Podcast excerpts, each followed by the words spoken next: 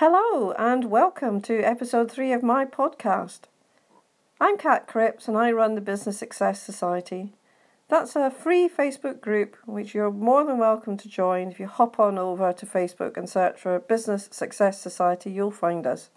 It's aimed at solo and small business owners, probably just like you.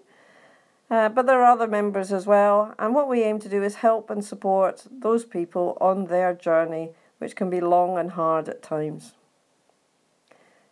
This week, I want to focus on knowing your customer, and this all stemmed from a conversation I had with a friend over lunch one day. And when she was a small child, one of her friend's mothers asked her if she'd like to participate in some market research, which basically was answer some questions about crisps. So the adult says to her, Tell me, what's your favourite crisp? And she thinks about it for a while and she gets excited and she says, Monster Munch. And the adult says, No, no, that's a corn based snack, not a crisp. What's your favourite crisp? So the little girl thinks about it for a while and she says, Skips. And the adult says, That's not a crisp either. That's a corn based snack. What's your favourite crisp?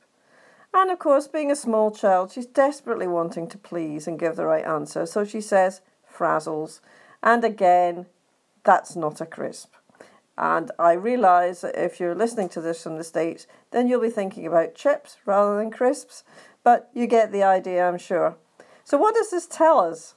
Well, just because you're a crisp or chip manufacturer, um, a crisp or chip by definition has to be a deep fried slice of potato.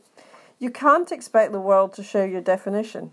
And as my friend said, in her house, and I suspect in 99% of homes, all bags of snacks were called crisps or chips, and insisting otherwise is largely futile. So, really, you have to understand your customers, and you also have to remember pester power. And if your kids want Monster Munch, other extruded corn based snacks are available for their crisp treats, then by and large that's what you'll buy, whether or not that fits a manufacturer's de- de- definition. Understanding exactly who your customer is is vital. So, who is the customer here? Is it the seven year old child? Or is it her carer, whoever does the shopping? Is it the end consumer or the person with the purse? Now, bear in mind this also might be an issue if you're B2B. You might be targeting a particular person or group of people to resolve an issue. So, you're doing your content marketing and you're putting out messages which address problems and issues that people might have in the workplace. And they might respond to that and come to you. And they might want your products or services, but they are not the budget holders. And this is one that that's, that's a tricky one. I'm not sure I have the complete answer to this. Your content marketing message obviously has to attract the people with the pain. And you'll have to find other ways to work on the person, if you pardon the expression, authorizing the spend. If you can get in front of them, then that's that's a great start. And then you can nurture them too. And if you can get their permission for email marketing, that's even better. So I have a client who has this exact problem. The people in her prospects' businesses know they need her offering, but she then has to set about persuading the budget holders. And so they're going to send out educational videos during what I have called the tumbleweed phase.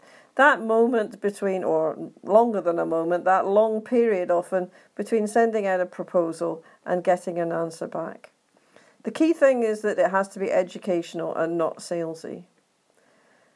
So if you're working on customer avatars, which is a service that I offer, you have to get to grips with exactly who your customer is, what motivates them, what feelings they have about your products. Insisting that you are right as a supplier will not endear your customers to you, and your marketing will fail. So take the time to understand your customer and why they buy from you, it's not about you. What do your customers think about you and your brand? Is it what you think? And have you actually asked them? So, do you lose prospects after you submitted a proposal? Maybe you can now think of ways you can influence prospects during that tumbleweed phase. So, that's it for this week. That's knowing your customer. As I say, hop on over to the Facebook group Business Success Society and come join us on the journey.